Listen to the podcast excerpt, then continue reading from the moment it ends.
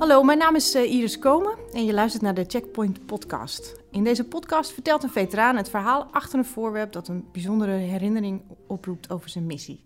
Vandaag spreek ik met Huub Heinemans. Hij werd in 1980 uitgezonden naar Libanon en heeft een voorwerp meegenomen met een verhaal. Hij vertelt waarom dit voorwerp bijzonder voor hem is. Welkom Huub. Ja, dankjewel. Je voorwerp ligt nog uh, in de auto, had ik Mm. begrepen? Ja, klopt. Nog verpakt in de retourenvelop. Oké.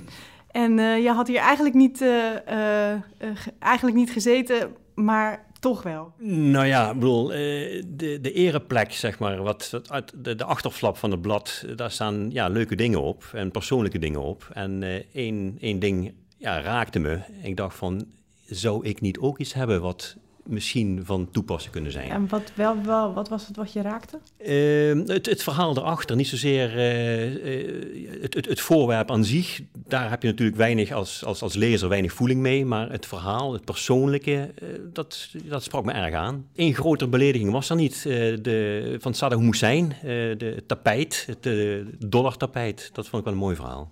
Dus dat sprak je aan en toen ja. dacht je...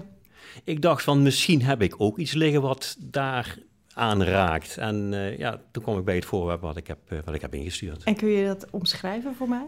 Um, dat is een, een rijboekje uh, uit, uit Libanon. En dat rijboekje heeft wat dingen gezien en wat dingen meegemaakt. En uiteindelijk in mijn, mijn archief beland, zo te zeggen. En wat is een rijboekje?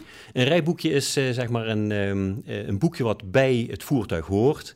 Waar um, in aangegeven wordt van... Uh, wanneer gereden wordt, waar naartoe gereden wordt. En dat is zeg maar een soort logboek voor het voertuig. En uh, daarnaast uh, kunnen de, de, service kan erop aangepast worden van het doorsmeren of de banden. Of, dat is een rijboekje. Maar dat hoort dus bij het voertuig. En dat heeft wat meegemaakt?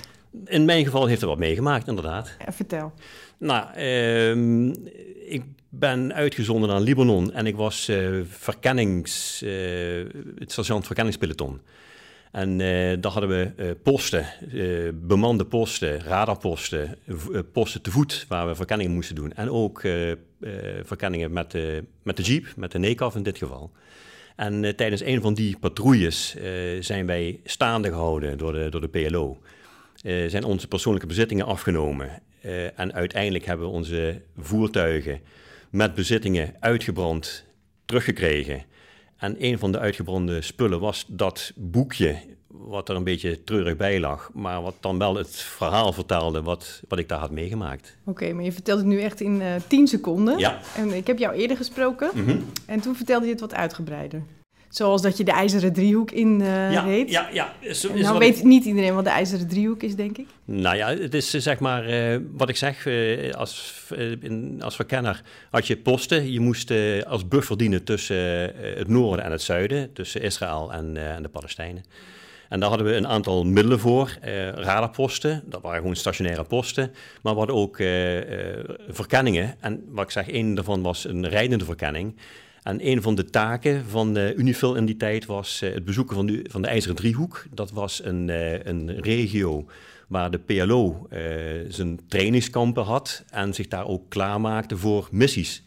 En het was afgesproken met de PLO-leiding dat Unifil naar binnen mocht, onbewapend.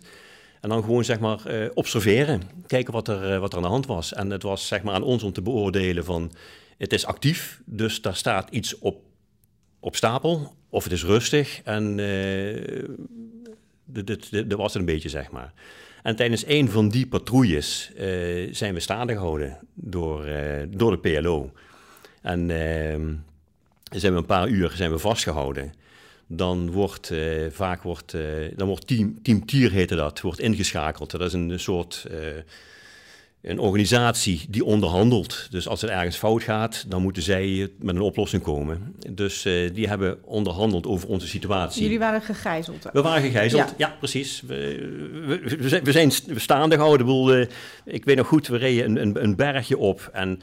Het zijn, het zijn geen echt uh, geasfalteerde wegen. Het zijn wegen met, met, met split. Dus je hoort regelmatig split tegen de onderkant van je auto. Maar we kwamen een bocht om en ineens vielen, kwamen er stenen in de auto. En we dachten, we worden beschoten. En dat was ook zo. We kwamen de bocht om en we werden beschoten uh, om ons staande te houden. En dus uiteindelijk de voertuigen gestopt, uitgestapt onderhandeld of te kijken van ja, wat, waar, wat, wat fout was, wat, wat niet goed was. Ja, en ze hebben ons wat dat betreft toch even ja, vastgehouden. Weet je waarom ze dat deden? Nou, nee, eigenlijk niet. Het is 40 jaar geleden. Ja. Dus, uh, dus even, even geleden. Ik, het, zal vast ergens staan. Ik, ik, ik, heb zo geen idee. Maar wij kwamen binnen hun territorium. Dus ja, wat is makkelijker om... Uh, ze hadden misschien gewoon zin in wat machtsvertoon. Zo zou maar kunnen. Misschien, kunnen. Ja, precies. Misschien was er iets in het, in het verleden gebeurd. Of uh, liepen de, de onderhandelingen niet soepel, op wat voor manier dan ook. Misschien wat druk zetten. Ik heb geen idee. En hoe lang zijn jullie gegijzeld geweest?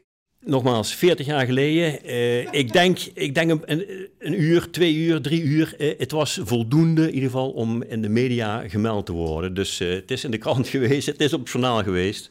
Mijn ouders zijn, zijn ervan op de hoogte gesteld dat er iets was gebeurd, maar dat er actie was ondernomen en dat het was opgelost. Maar het, was, het, het, het, werd toch wel hoog opgenomen, zeg maar. Maar hoe lang het heeft geduurd, ik heb eigenlijk geen. Hoe was je daar zelf onder? Ja, was je bang of uh, dacht nou je wat een avontuur? Nou ja, en ik denk, dat, ik denk het laatste. Ik bedoel, uh, je bent uh, dienstplichtig, 19 jaar, 20 jaar. Bedoel, alles is mooi, alles is ruig. Bedoel, dus je, je, gaat gewoon met de flow ga je mee. En natuurlijk, je hoopt dat er een leidinggevende is die het goede voorbeeld geeft, dat jij kan volgen, dat jij niet de, de, de situatie zelf moet inschatten en zelf beslissingen moet nemen. Maar uiteindelijk helemaal prima. Had je zo'n leidinggevende dan? Ja, ja, ja, ja, ja. Ik, uh, je bent zeg maar als sergeant nooit de hoogste in rang. Zeker niet ook in, op zo'n patrouille. Bedoel, het is toch een, een, een speciaal gebied. Uh, er zijn toch internationale betrekkingen, zeg maar. Dus er zat altijd wel een, een, een, officier in de auto. In dit geval een luitenant. Oké. Je hebt zelf, je was, was, dienstplichtig. Ja. En je hebt je aangemeld voor Libanon, hè? Ja. Want je had geen zin om in Duitsland Nee, niks nee, te mee te maken. Nee, nee. Ik, was, uh, ik zou tankcommandant worden op een Leopard tank. En we zaten in, in Amersfoort uh, bij het tankbataljon. En uh, onze parate tijd zou plaatsvinden in Langemanshoofd in Duitsland. En ik had me ingelezen of gevraagd van wat betekent dat? Nou, dat was achter de vrouwen aanjagen, bier drinken en de tank voor de twintigste keer oplappen. Dus dan had ik zoiets Sommige mensen tekenen daarvoor. Ja, ja precies. Uh, dat was niet helemaal mijn plan. Ik, bedoel, ik dacht van mijn parate tijd... nogmaals, bedoel, dat was mijn, mijn voorland. Het was niks anders. Totdat een keer uh, tijdens een briefing of, of een debriefing... Uh, vier vrijwilligers werden gevraagd voor Libanon. En in een reflex zag ik mijn handen omhoog. Ik bedoel, niet eens over nagedacht. Gaan we doen, klaar. Dus zo is het uh, gekomen. En uh, had je enig idee van uh, wat je zou uh, aantreffen in Libanon? Nul. Nul. Nee, geen enkel idee. Niemand Natuurlijk, had je op voorbereid? Nee, wat ik zei, het was, die, die, die, dat was gewoon een reflex. dat gaan we doen, dat is spannend. je bent jong en je wil wat. We werden natuurlijk wel meteen naar Assen gebracht, dus voor de opleiding. Meteen? Ja, dat heeft, ik denk, een week geduurd. Dat was, dat was, dat was aanpoten. Dus naar Assen vanuit Zuid-Limburg waar kwam, uh, toch een heel eindje rijden. Dus uh, wel, ja, ook, ook wat dat betreft uh, vrij spannend. Maar ehm, ja, daar werd je dus opgeleid. Achteraf stelde het eigenlijk niet zoveel voor. Ik bedoel, je hoort hier de verhalen van pang pang. Het stelt niet zo heel erg veel voor, laten we het daar maar op houden. Dus, Wat bedoel je met pang pang? Ja, dus, dus geen munitie, geen, gewoon, ja, het was een beetje beetje rollenspel eigenlijk. Ik had niet het idee dat iemand eigenlijk wist... Een oorlogje spelen. Ja, precies, wat daar, wat, wat daar van je verwacht werd. Uh, zo goed en kwaad als het ging, werd je daar uh, voorbereid op iets wat komen ging eigenlijk. Oké, okay, en toen was je in Libanon en toen... Wat, hoe kijk je daarop terug? Hoe, uh... Ja, het was zeg maar, nogmaals, als ik denk aan Langermanshoofd of Libanon, ja, geen twijfel. zo meteen een goede, uitstekende keuze gemaakt. Ik bedoel, uh, ik zou van tevoren had ik al uh, besloten om uh, tropische landbouw te gaan studeren. Dus sowieso weg uit Nederland. Dus ik had sowieso wel een beetje de, de, de drang, de neiging om ja, iets anders te gaan doen, een ander land te gaan. Dus wat dat betreft paste dat prima in het plaatje. En ik moet eerlijk zeggen, van de tijd daar, qua parate tijd, zou ik het iedereen kunnen aanbevelen als dat nog was. Ik bedoel, dat was echt een mooie tijd. Jij was in 1980 op missie. En uh, jullie waren de tweede lichting, heb ik begrepen. Ja. Dus uh, die tijd waren er wel vrij veel beschietingen en bombardementen, ja. heb ik begrepen. Hoe, um, hoe kijk je daarop terug? Uh, ja, wat ik zeg, als, als uh, verkenning, uh, verkenningspeloton moest je de zaak in de gaten houden. Je moest kijken van wat de bewegingen waren. Je moest de patrouilles van de andere kant moest je, moest je waarnemen, in kaart brengen en doorgeven. Dus wat dat betreft was dat ja, was je dagdagelijkse werk. Dus wat ik zeg, in, in, in, in Assen, de voorbereiding was zo goed en kwaad als het ging. Maar wat je daar meemaakte, ja, daar kan je niet op voorbereid worden. Ik bedoel, uh, er waren dingen gedaan die de conventie van Genève hebben geschonden. Dus wat dat betreft was het ook wat na is de, de, dienst... De conventie van Genève is? Uh, eerlijk oorlog voeren, als je dat eerlijk mag noemen, zeg maar. Maar bijvoorbeeld geen booby traps. dus dus op een faire manier met elkaar omgaan. En ja, daar, daar maak je toch wel dingen mee. Of zag je dingen dat niet helemaal kosher was. En daarom eh, zijn we ook meteen afgezwaaid. Dus uh, er was geen, uh, geen na de, de diensttijd, de paratentijd, was het ook tijd om afscheid van, van het leger te nemen. Dat, was, dat was jouw beslissing? Nee, dat is algemeen. Dus okay. je had, normaal word je dan reservist, hè, word je reserve, moet je je, je plunjebaal nog thuis houden voor het geval dat je opgeroepen werd.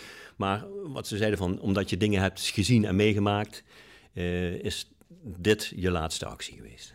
Nou, ben ik, nou, als ik jou zo hoor praten, dan ben je er redelijk onaangedaan uh, uh, van teruggekomen. Maar dat geldt natuurlijk niet voor iedereen. Nee, nee. En, en zeg maar, daarom dat ik hier zit, uh, een paar weken geleden is het veelvuldig nieuws geweest. Ik weet niet of het, wat van tijd het was, maar het ging over Libanon. Het ging over de terugkeer naar Libanon. Het ging over de trauma's die Libanongangers hebben opge opgelopen.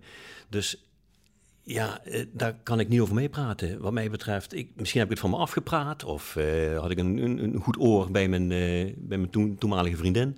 Ik heb, ik heb geen idee. Je vertelde net dat je internationale ambities had, hè? Ja. Nou, vandaar ook de keuze voor Libanon en niet Duitsland. Nee. Um, toen kwam je terug. Wat ben je toen gaan doen? Toen ben ik tropische landbouw gaan studeren. het was eigenlijk de bedoeling om eerst tropisch landbouw te gaan studeren en dan een dienst. Maar ja, dan ben je twee jaar misje op je cv. Dus ik dacht van, als ik nou eerst de dienst even afmaak en dan de landbouw uh, ga doen, dat kwam beter uit. En zo is het ook gelopen. Natuurlijk, je bent twee jaar lang ben je eruit, ook uit het hele schoolsysteem. Maar ik heb het toch redelijk kunnen oppakken en uh, dat is mijn huidige werk.